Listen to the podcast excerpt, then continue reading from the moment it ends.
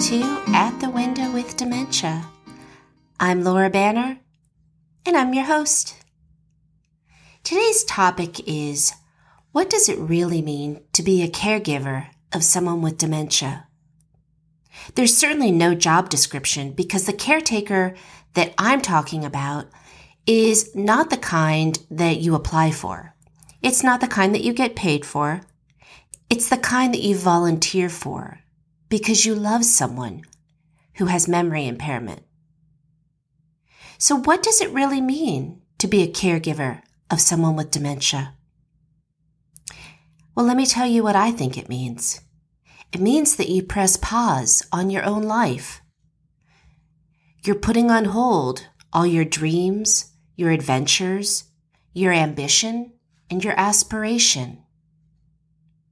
You are always on call day, night, Monday through Friday, weekends, holidays, whenever, 24 7, you are on.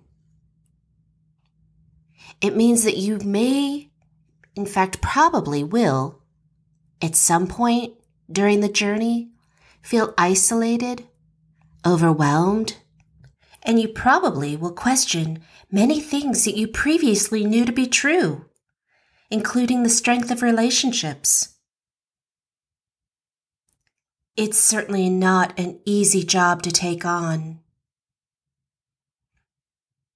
But people do it every day, and thank God they do. Many of you know that I chair a support group. We've been meeting for just over four years. And this topic actually just recently came up in one of our meetings. What I want to tell you is if you feel disappointed and worn out and even angry, you are completely normal. Too often, what I see is the guilt, the guilt that caregivers hold because they, they don't feel that it's their place to complain, to vocalize that they're tired and they're frustrated, and that sometimes they just wish it would all go away. But yet they don't go away because caregivers, you all are special people. You keep going back for more, even knowing that it's very likely that with each successive day, it will become more difficult. That's why I say you're special. Because you do it out of love. What a generous gift you all give to those that you care for. You are their, their person. You are what makes each day possible for them. You lighten their load. You take away the barriers that you can. You reassure them and comfort them. And you do an incredible job making the world as normal for them as you possibly can without showing the signs of what's going on inside of you. I know it's hard sometimes to put aside all the unpleasantness, but it's important that you remember and don't lose sight on the reason that you took on this job in the first place. It's because you care, because you have this ability to love unconditionally.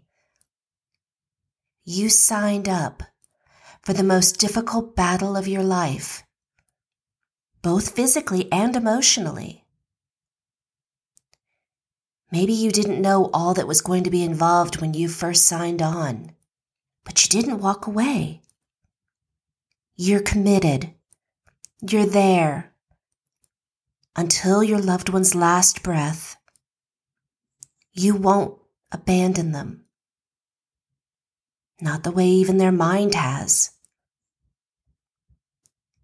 None of us ever would want someone to go through what your loved one is going through. And unfortunately, as of right now, we can't stop that from happening until there's a cure. But you had a choice. Your loved one didn't, but you did. And you took it on. You decided to be there, to make a difference, to put all those things on hold that I previously mentioned. How amazing are you? You truly are the unsung hero. You're not looking for thanks. And good thing because you often don't get it. There. You alone make the most profound difference in your loved one's life. Maybe it's a spouse, or sibling, or maybe even a parent but regardless of the relationship that you have with your loved one. This is not how it began, I'm sure. Who could have imagined that someone's mind could betray themselves and that they could be so vulnerable? It's almost too much to think about. But I want this podcast to be about you not about your loved one. I want you to know that you're not alone and that if you need help, all you need to do is pick up the phone. If you don't feel that you have a friend or family member that you can reach out to, you can always call 911. Another fantastic resource that's probably underutilized is the Alzheimer's Association. Did you know that they have a hotline that's manned by trained professionals, counselors, 24 7, every single day of the year? Because we know most things that go wrong don't go wrong Monday through Friday, 9 to 5.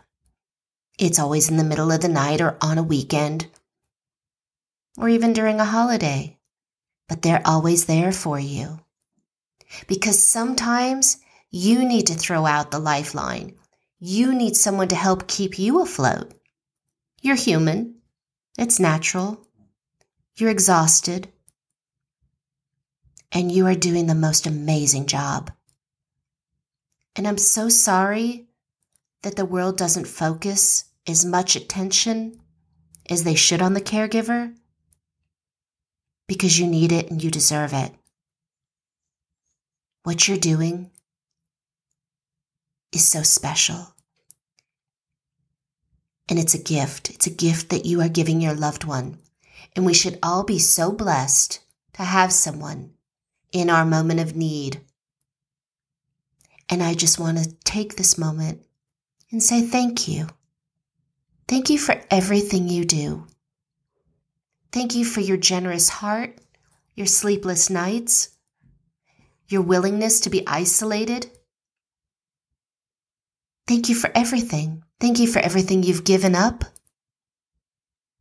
And thank you for caring. Anyway, I just thought that needed to be said. Just remember, we're all in this together, even though you feel like you're all alone. Anyway, I hope you feel free to reach out to me at any point if someone needs something. If you have a question or a topic, I have a few topics that people have been submitting, and I plan to get to those, so thank you for that. Please follow me on Instagram. My handle, compassionate underscore education. And I hope if you haven't already, please check out my website. We've got a lot of things coming up. We actually have two books that are in the process of being published right now. So go ahead, check back frequently. I cannot wait for you to read them and give me some feedback. I'm very, very excited about them and so proud. Anyway, if you haven't already, please subscribe to my podcast. I release new episodes every Tuesday. Go ahead and give me a review also. Thanks so much. Have a great day. And again, thank you.